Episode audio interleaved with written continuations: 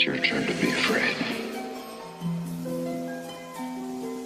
Are you a fan of things that go bump in the night? Chills up your spine, paralyzed by fright, thrilled by horror at the center of a chat. Then welcome to the Nerds from the Crypt podcast. Thank you very much for joining us here on Nerds from the Crypt, the podcast that reviews your favorite horror movies, series, and books, as well as interview interview indie creators about their upcoming and new work. Um, I'm your host Saul. And I'm the co-host, David. How you been, David? I've been doing good, really good. I'm teaching a summer course at a local middle school, so I'm teaching kids reading and writing with comic books. Oh, that's cool. That's cool. But um, let's go ahead and just jump into today's episode. Um, we are going to go ahead and be talking to Lee Franklin, the author of Berserker Green Hell, and um, she's with us already. So, how are you doing today, Lee? Yeah, g'day. I'm doing really good actually. Um, book just released yesterday, so I'm pretty excited still. Yeah, that that's a. It's awesome to be able to have you within the first couple of days of, of the release. Yeah, it's very cool. Very very cool. So we we what we like to go ahead and do is get your a little bit more of a background um, with you.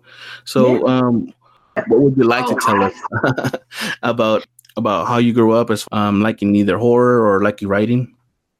Well, I was reading since the age of four. I pretty much read everything I could get my hands on, but horror was definitely movies. The first, I was born in '79. The first horror movie I saw was Predator, I think, when that came out. And then it was all into the Freddy Krueger, um, watched all of those series. Pretty much horror and anything action. I was a real 80s action kid, anything with Arnold Schwarzenegger or Stallone. Um, yeah, not the typical Disney princess girl at all. no, definitely not typical. Um, and actually, the only horror movie that gave me nightmares as a kid would have been The Monster Squad. I don't know if anyone remembers that. Yeah, Oh, yeah. Yeah, but for some reason, that was the only one that gave me nightmares. So um, I guess I just feel at home with horror, and and I love action, lots of high action. Okay, so you, you told us that you um you grew up watching the horror movies Predator. I actually, and that's actually funny because I was I was telling David that the um and not to jump into the book right away, but the the book itself kind of reminded me had a little bit of a of a Predator vibe. Yeah, it was definitely one of my um inspirations, I guess you could say. Um, I always thought of it a love child between Predator and Apocalypse Now. Mm-hmm. Yeah, with a um Australian feel to it. so so you were watching the horror movies since since you were young. Yeah. Um, every time I had access visits with my dad, pretty much, it was what we'd do. We'd have um, binge nights and movie nights. So, yeah. As far as reading, did you get into that, or is that something that's mainly in the movies? Um, I haven't actually read too much horror. Um, I've only really been writing for the last two and a half years, and I've started reading more horror since then. But it's mainly been inspired from the movies. Um, with the books I read, it's everything pretty much mostly historical fiction, believe it or not. Um, uh, lots of, I like action books like uh, Matthew Reilly, um, kind of stuff, lots of Bryce Courtenay. But yeah, horror's never really been influential in my reading kind of thing. It's something I'm discovering more and more. And maybe I could have read a bit more of it before writing it, but it seems to work pretty well for me anyway. Well, I think it, uh, for some people, not having that big background in in the horror, um, I guess novels and so forth, kind of gives them a, I feel like a fresher perspective when they're writing. Yeah, I, c- I could see how that would um, definitely happen because,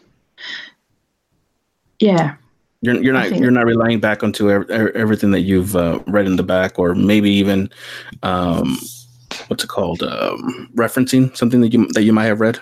I guess. Yeah, definitely not. I, I think to a large degree that does make it easier. And what your perception of horror is as well is completely different as well. I mean, it's such a broad genre. Um, but if I'd started reading a certain type of horror, I might have been stuck in the frame of thinking that's how horror should be, rather than just how it comes to me naturally. Yeah, uh, yeah, and especially authors like well, like like Stephen King, he's got his own very distinct style of writing. Dean Koontz has his distinct style of writing, and, and. I guess it's best for you to get your own your own footing and get you know um, how how you write. Yeah. Um, actually, I did read a few Dean Koontz as a teenager, but I never actually considered it horror. So maybe my horror gauge was broken back then. so, what got you into writing? Um, well, I actually always, if I could join the circus, um, I always wanted to be a writer. Um, and I always wrote poems and lots of letters and things like that. And in year nine, I was told by my English teacher, forget it, you're never going to be a writer. So I kind of put it on the back shelf and started bumming through school. And then my um, what you would call my college English teacher, I guess would be the closest relation for you guys. She said, um, Why aren't you doing English and English literature? You should be writing. So um, I kind of got a bit more inspired and kept on with my writing poems. And then life happened. I joined the army, um, became a mum, um, and it was kind of just spent all my time reading, just reading everything I could get my hands on. And then um, I read the Da Vinci Code of all books, and it just triggered off a, a what if idea. And I was talking to my partner at the time, and he said, Well, write it, write the story. So I said, Okay. Um, I didn't know where to get started, and I've got about 100,000 words in first chapters for that story. but when I moved to the UK a couple of years ago, I was able to get into writing seriously. And my friend posted a um, thing on Facebook for submissions. I thought, oh, yeah, I know horror. I could give that a go, give it a bash. So I put in my first story, and it was um, pretty typical, just straight up splatterfest kill house story. Um, they accepted it, which was really amazing. Um, but then they actually went under, and then um, it actually ended up getting picked up by Hellbound Books for the Graveyard Girls anthology.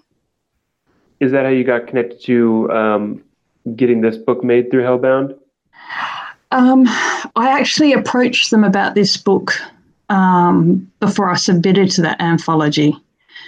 Um, I, I sent I sent the publisher James um, a seventeen thousand word story. it was a really odd size. It was the first thing and the biggest thing I'd ever written to that date. And he said, "I absolutely love it, but I want more." So he sent it back to me, and I've spent the last 18 months pretty much restructuring it, learning how to structure, um, and and creating creating the book that you have, yeah, in front of you. So it was if James hadn't have given me that chance and said, "I love it, but give me more," then yeah, I might not have gotten this far. the uh, the whole process is always uh, amazing to me because I kind of always knew that that was a kind of like the process, but since we've really started doing this this part of the podcast, I've really learned that what goes in to begin with is not necessarily what comes out. Um, No. it's a big part of big changes that happen along the way. Yeah, it was um, it was a massive learning curve for me. I mean, the the story originally come from a submission call for an anthology regarding nightmares, and I thought, well, wait a minute, I could do something about PTSD in soldiers, and then um, it kind of grew from a short story, and the idea just kept on. I kept on having what ifs, what ifs, what ifs, and that's how it kind of got to where it was. And then when I got that feedback from James, I thought, all right, I really need to get my teeth into this and see how I can make it work, sort of thing. Um, and and what it's what it's grown into, I, th- I think it's more than just a horror story. I think it's beyond the gore. I think I think there's um, a real a real sort of story in there. And Yeah, it deals and- with quite a few themes. Yes, and and going into the into the book itself, it's like like you said, it's not only just your horror that you you would you would think about. It's like real life horror and, and stuff that's going in and you know about around these soldiers that are just trying to to get away from what's going on. um, well, well, I'll go ahead and let you uh, let you. Um, Absolutely. I mean, I think war. Um, I was in the army for ten years, so I, but I haven't actually. I've been on considered active service in East Timor, um, but I still think that war is one of the greatest horrors. It's something we do to ourselves. It's something that we're generally helpless having a role in. It's pretty much you go here, you do that. Um, so, and there's just so much from it that that is just horror, your worst nightmares, and even the follow-on effects from that throughout the throughout the following period when you return back home. It's really quite traumatic, and, and people just don't escape that kind of hell. So for me to paint it as horror, I was just kind of calling it the truth, what it really is like. Mhm. Um, it's I don't think war should ever be glorified, so it was pretty easy to keep it real.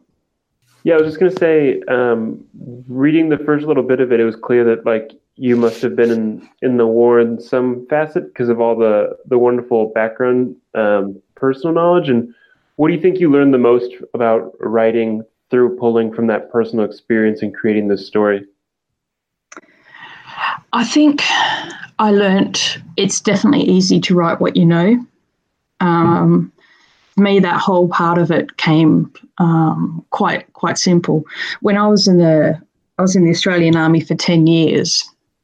I was essentially in logistics, but I got deployed um, to East Timor twice. Once under the United Nations and um, one under the Australian banner.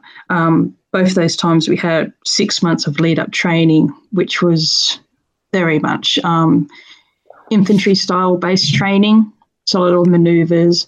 Um, I fly. I got qualified on pretty much most weapons you can fire, um, and yeah, I, I had a lot of a lot of ground training in that, and I was out on patrols. I was used as an interpreter, so I kind of was able to connect with what it must have felt like for the soldiers in the Vietnam. David and I were actually talking about a little bit beforehand, and that was one of the things that we, we noticed that it, there was very technical um, terms, not not too technical to where we don't we would get lost, but it was very. You can tell, like you said, you can tell that you're you're part of the army based on based on how it was, how it was written. Uh, now, was there something that, that was hard for you to write based on you know based on what you've seen or based on what you had previously known about war? No, um, pretty much my own experience. I was I was kind of protected. Um, I was always in the sort of rear echelon, but I did I did go on patrols. But no, I didn't find anything sort of hard to write about. I mean, it wasn't easy killing mates off, um, but unfortunately, that's the way the story had to go. So, yeah, So let's go ahead and get to the premise of, of the story. We have this group of, or, I mean, they're considered soldiers, right? But they're more like, I guess, like, are they considered more like black ops, or what? What? What would you consider them? Um, they're kind of just a group of um, guys that are gathered to do a job that nobody else really wanted to do. Mhm. They all had they all had like little specialist skills. They weren't like they were off the books. Yeah, I guess in that regard, yeah, you would call them black ops because nobody really wanted to own them, um, and they didn't, They were just moved around from whatever they'll put to whatever unit was in the area, saying, yep, yep, they belong to them. They're just a, another patrol sort of thing. Yeah. Um, yeah. They go around um, picking up the the dog tags of fallen soldiers, and pretty much just making sure there's not, not nothing nothing too serious was going on, right? No, uh, over over and beyond what normal war w- would be considered. Yeah, pretty much. Um, if a village was razed, they would go in and have a look around and get an idea of what actually happened, um, record everything and then they just bumped that up the line. They never knew what happened with it. Mhm. They didn't know why it was being done. They just went in and, and got the information, if there was any information, and, and bumped it along. Yeah, and we do get a couple of of uh, I guess insights on what's happened in the past, and uh, I won't go into it detail because I think I feel like it, it kind of gives you an idea of where the protagonist is coming from and how, how I guess the values that the that protagonist holds. At this point, here is where I guess we see some. They guess I guess they don't know what it is. It's a little bit. I, I, guess- I don't know. Like I said, I don't want to give too much away, but there's uh, these kind of like footprints that they're not too sure of what it is and um, they're trying to figure out what's going on in that area. Yeah, Go they're definitely um, getting suspicious about something's not right, something's not normal. This isn't what they're expecting to find at all. Um, then yeah, things start to fall apart for them pretty quickly.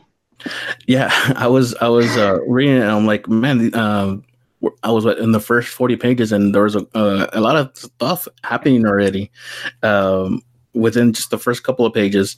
And well, not even just the first couple of pages and going into almost half of the book, a lot of uh, just bombs or crashing helicopters uh, you know things just going on around them that they just have to just just you know either either get around or just deal with because uh, uh, not only that they have this this creature that they don't know what it is and they're trying to con- conjecture what what it might be um I think one of them says that it might be some sort of like a Bigfoot kind of creature.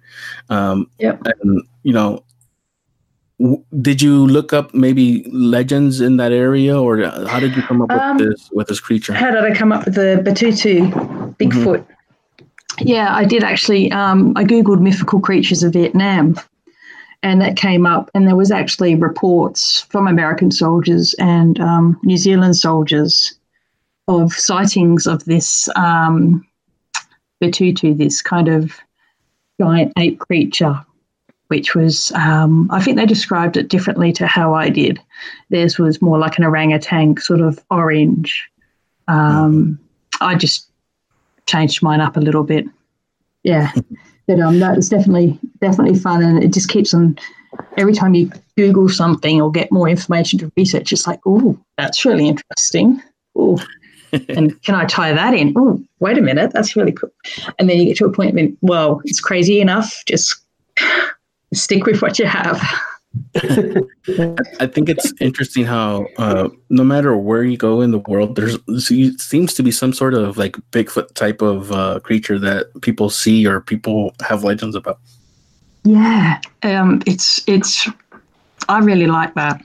Um, my eldest son is absolutely crazy about Bigfoot and that Finding Bigfoot to series on TV. Uh-huh. So um, I've probably got a few a few glances, a few ideas from that as well. But um, I also like to take people's perspective on things and and just make them think, well, what if? I like that question. What if?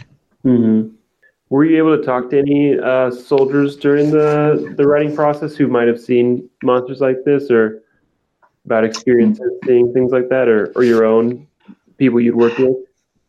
No, um, I did try to reach out a few times to collaborate, especially with um, former soldiers, because I wanted to get it as correct as possible. Um, so I didn't actually have any success with that. Um, I just did as much research as I could. I was fortunate enough to get um, feedback from the um, Southwest Land Council for Aboriginals, Australian Aboriginals, because I wanted, um, because the main character is actually um, biracial, is half Aboriginal and half white Australian, I guess you could say. Um, I wanted to make sure that they were represented correctly in the book as well, and their um, their their insight and feelings about certain things ha- that happen in the book or he's asked about in the book. I just wanted to make sure that they were reflected accurately. That's good. That's good to hear. Uh, And I think it's important when when you're writing about someone that maybe you're you're not personally tied to. It's good to get that that perspective and make sure that that you're giving them, you know, doing justice to what you're writing. Yeah, I'm not. I'm not trying to write their story, but um, I, I, wanted my character to be interesting. Mhm. So, and I was really, really lucky I was able to en- engage someone who was um, excited to help me with the book. So that was um, really good.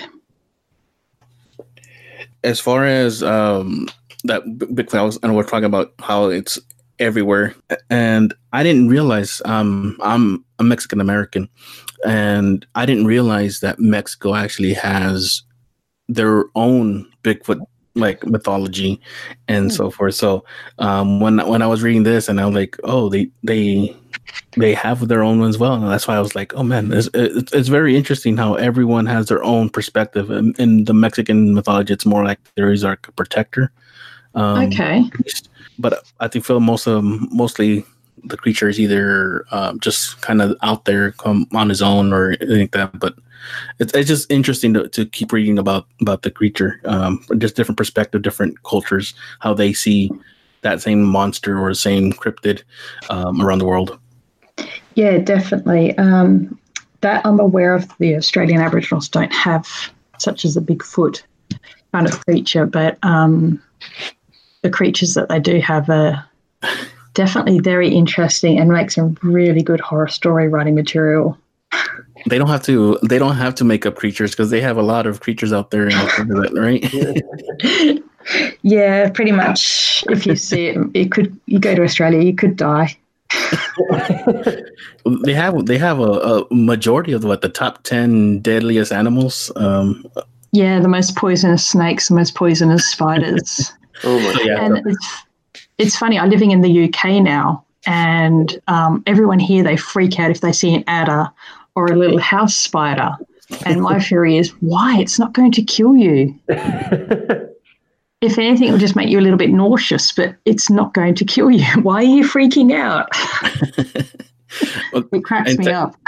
Here in texas we have uh, rattlesnakes and we have um, black widows and all that and right now actually on my porch um, there's there's a big old ugly looking spider um, i don't know if it's poison or not but i leave it out there because there's a lot of mosquitoes and i'm like just help me out here just help me out with these mosquitoes i'll let you Yeah. there Definitely. I mean, that's why I keep so many in my ceiling in England because they're not going to hurt me. They're just going to kill the bugs. yeah That's what I tell myself anyway. so um anything else you want to go ahead and uh, talk about the book as like i said i we don't really want to spoil it for anybody so I'll, I'll let you kind of let us uh, lead us of what what information you want us to to know about the book itself Um, essentially, um, what do I want you to know about the book? it's there's there's a lot of action. There's a lot of fighting. Um, I think the I think the people in it are pretty real. You're not going to get a Hollywood hero in there. Um, and there's definitely some. gosh, how can I say this? there's no one that who's who's really over the top as far as um that you're like oh that's not that's not a real person Um, I I did enjoy writing Boots, my Texas guy, hmm um, Boots Bodine Perry. Um, I really did enjoy writing him. He he probably is a bit of a parody, but um, texans are, are usually parodied around the world anyway. So. that's kind of what I was thinking anyway. Um, if I made him any less, then he probably wouldn't be true to what people would expect, kind of thing. Um, no, he was a lot of fun to write. Actually, I got to my Texas slang um, on my shortcut on my phone to write his dialogue.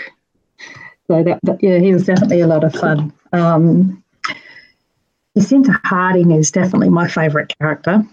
Um, I wanted a woman that would be strong um, and very probably blinded and determined by what she wants. So, um, but yeah, she's strong and she's sexy up to a point.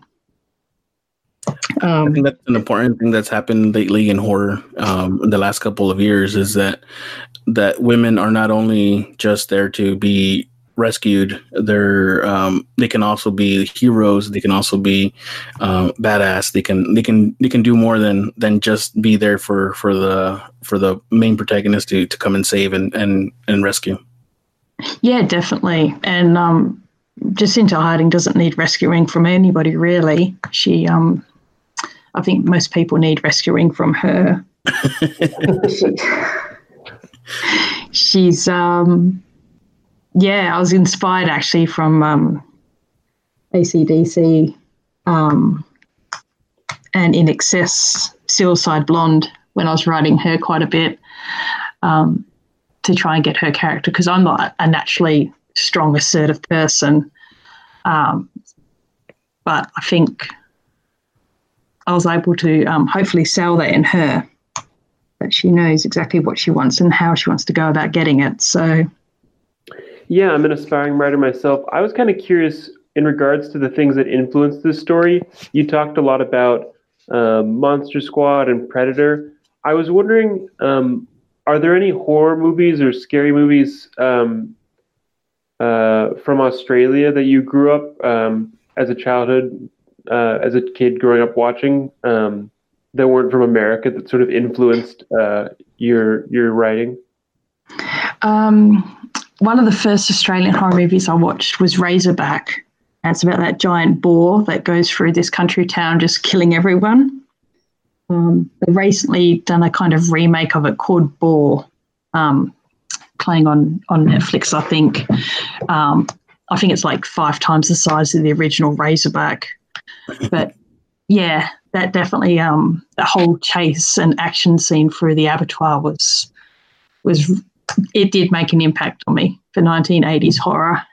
So yeah, and special effects from Australia. That's so interesting because I like in every culture there's there's stories that we create to scare ourselves, but I think there's also like pretty distinct uh, characteristics to each culture's way they want to tell those stories. Yeah, definitely. Um, if you look at a lot of Australian horror stories, a lot of it's um, set around the the vastness and how empty Australia is. If you look at Wolf Creek, um, mm-hmm. the greatest horror in that, I guess, is how easily you can go missing out here. And what really does happen to all these people that go missing. And it's based on two different um, serial killers that were out there um, doing these these killings out in Australia. Um, yeah. I don't know. I don't know how how true they kept to their to their killings, but I know that the, that character was based on two different people out there. Yeah, it was. Um, definitely inspired by some good Australian talent. but um, yeah, um, the recent movie Cargo as well. Um, that's a zombie movie that's come out. Um, that's that's set in how vast and wide open the Australian outback is as well. So um, yeah, I guess in America everything's kind of around the corner from each other. Like you have stretches but mm. here it's you can you can go three or four, five hours without seeing another car on some of our back roads, maybe wow. a whole day.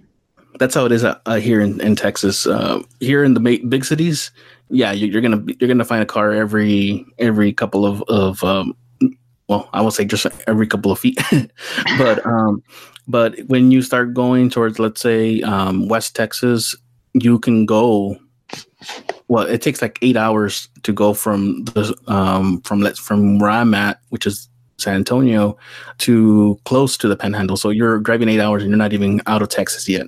And on yeah. the on that route, you will sometimes get to a point where you're not, not seeing any cars. All you see is just this flat land. All of a sudden, it goes into hills. All of a sudden, it goes into um, plateaus and stuff. And then all of a sudden, you see these big old windmills. So you know there's people around. You just can't see them anywhere close by. Just can't see them anywhere. Yeah, in yeah. Australia, driving from I drove from WA, Western Australia, Perth, um, to Sydney. I've also driven from Perth to Darwin.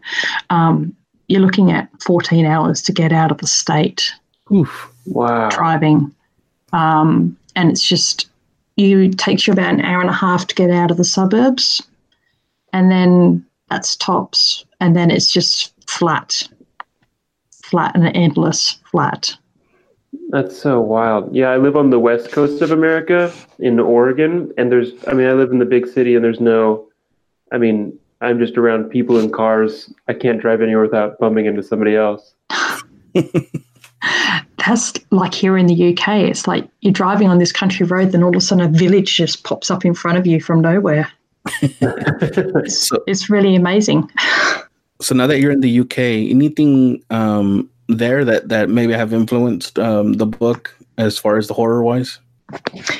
Um, no, um, a lot of, from what I've experienced in UK horror, they tend to trend towards more ghost stories. hmm Um, nothing, pretty much, I brought the story with me from Australia.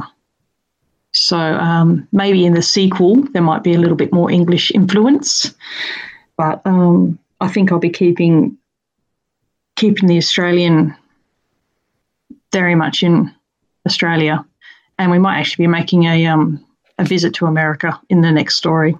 Oh, nice, nice. So, th- so this, um, so you have a, a plan for the future as far as the set of books. You have, um, what you already have it lined out, or you kind of have just have an idea. Um, I've got the next one definitely lined out. Um, going to be start writing that in September after my wedding, and then I have the third one kind of plotted out as well. So, Nice. yeah, I think it's it's um it's great for fans to know that when they get to know the characters that there's going to be more coming out.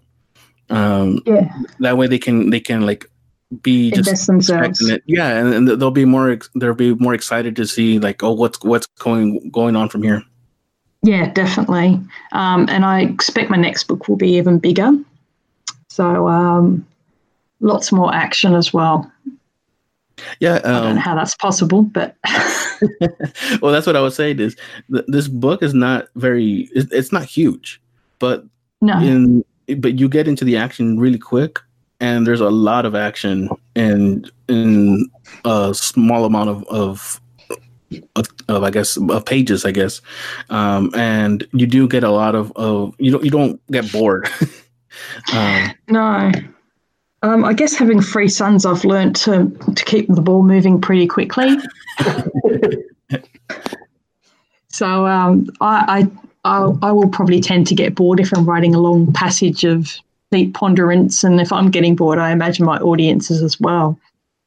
yeah th- Um, these uh, characters don't get any any um any moment of, of respite No, no. Um, I think my biggest inspiration for that actually comes from the Australian writer Matthew Reilly. He does lots of action adventure stories, kind of like Indiana Jones on steroids hmm um, kind of work. And I think I write at a pace akin to him, sort of thing. So, um, yeah, he's been a pretty big influence in it. as uh, far as other other work uh, do you have anything else that you're thinking of of doing or anything else that you might have uh, collaborated on or anything like that Um, I, I have a um, actually historical fiction trilogy planned as well. Um, that I'm going to start after I do this. I've got the next five years of writing plotted out. oh that's, Um, that's good Yeah, it's a it's a once again it's a pretty high action um, ancient. Well, I guess you could call it ancient history um, trilogy. Um, they call it her story now. You know, the change of the female version of history Nice. sort of thing. So um, I want to bring forward some really strong women in that cast as well. is there anything that we're forgetting to talk about anything that you'd like to make sure we we n- mention No, not that I can think of off the top of my head. I think my David, husband gets enough mentions. Sorry. uh, um well yeah any, anyone you want to go ahead and uh, give a shout out to any- uh, give thanks to for uh, helping you with this book Uh, yeah, I'd love to give my husband Marcelo a great big thanks. He's um, been my my silver spoon, um, keeping me from being a starving artist and allowing me to do this.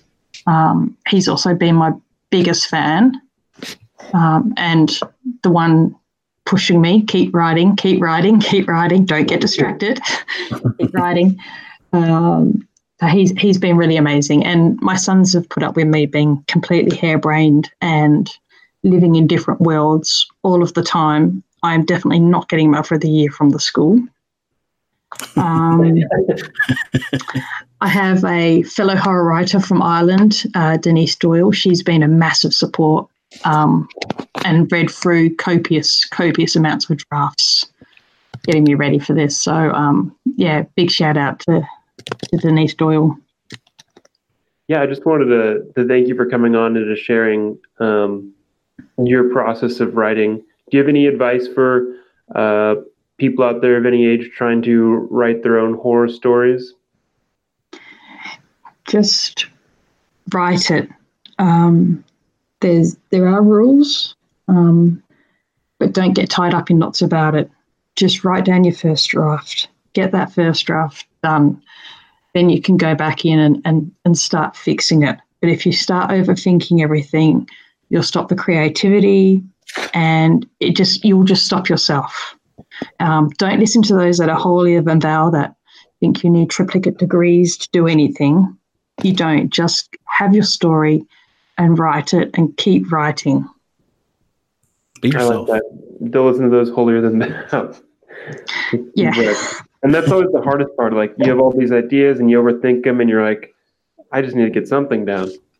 Exactly, exactly. And um, I know people that have been writing um, for years, but they've never actually produced anything because they keep overthinking it, they keep questioning it, or they don't think it's technically correct.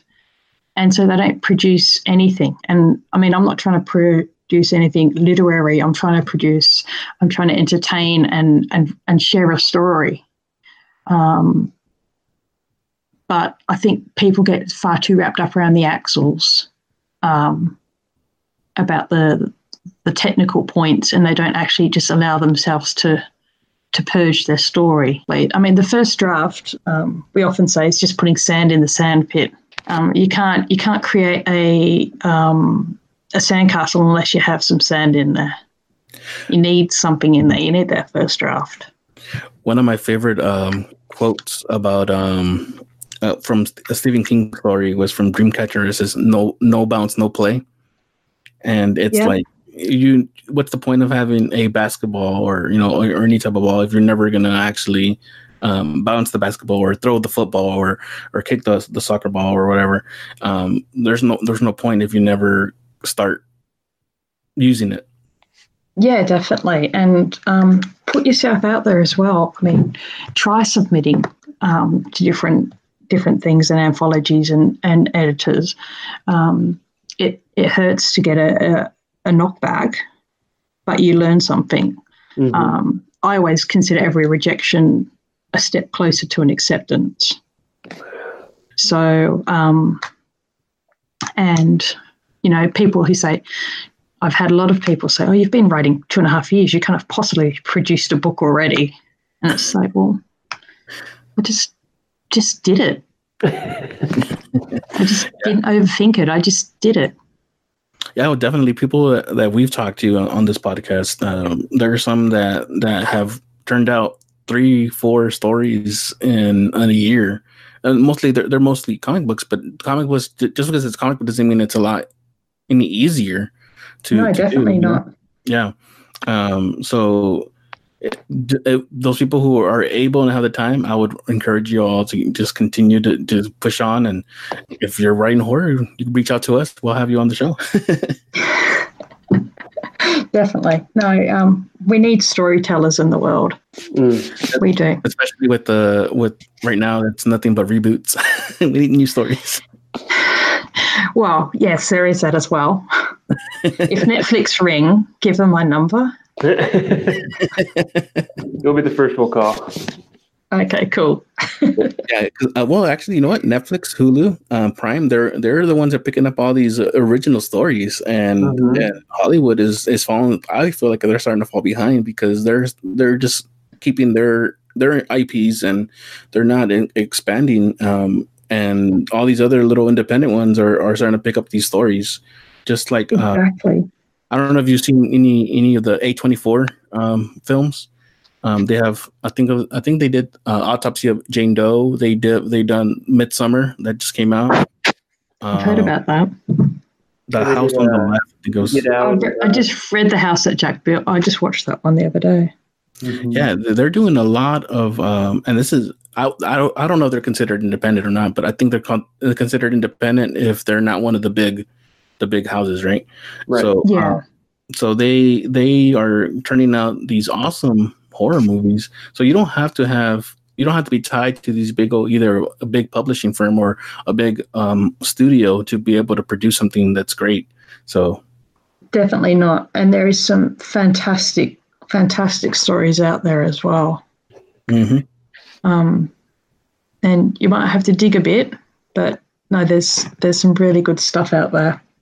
It's always worth digging to find those those gems out there of stories. Oh, definitely, definitely. And um, when you feel like you're the first one to discover a new author, that's really exciting. Till you find Yeah. out you're not. Well, we, I, I feel like um, we we found some pretty good authors here that may, maybe they're not new, but uh, that are definitely um, independent that have created such great stories. Um, and if you haven't listened to our episodes, not only not only you, but I'm talking about to, to your everybody. If you haven't listened back to some of our other episodes, you'll find independent artists that are just just hitting it out of the park with, with their stories. Yes. Um, funny you mention. I've got a friend. Um, he writes Edwardian fiction, and he did a whole series on the Jack the Ripper kind of thing, but from the female perspective.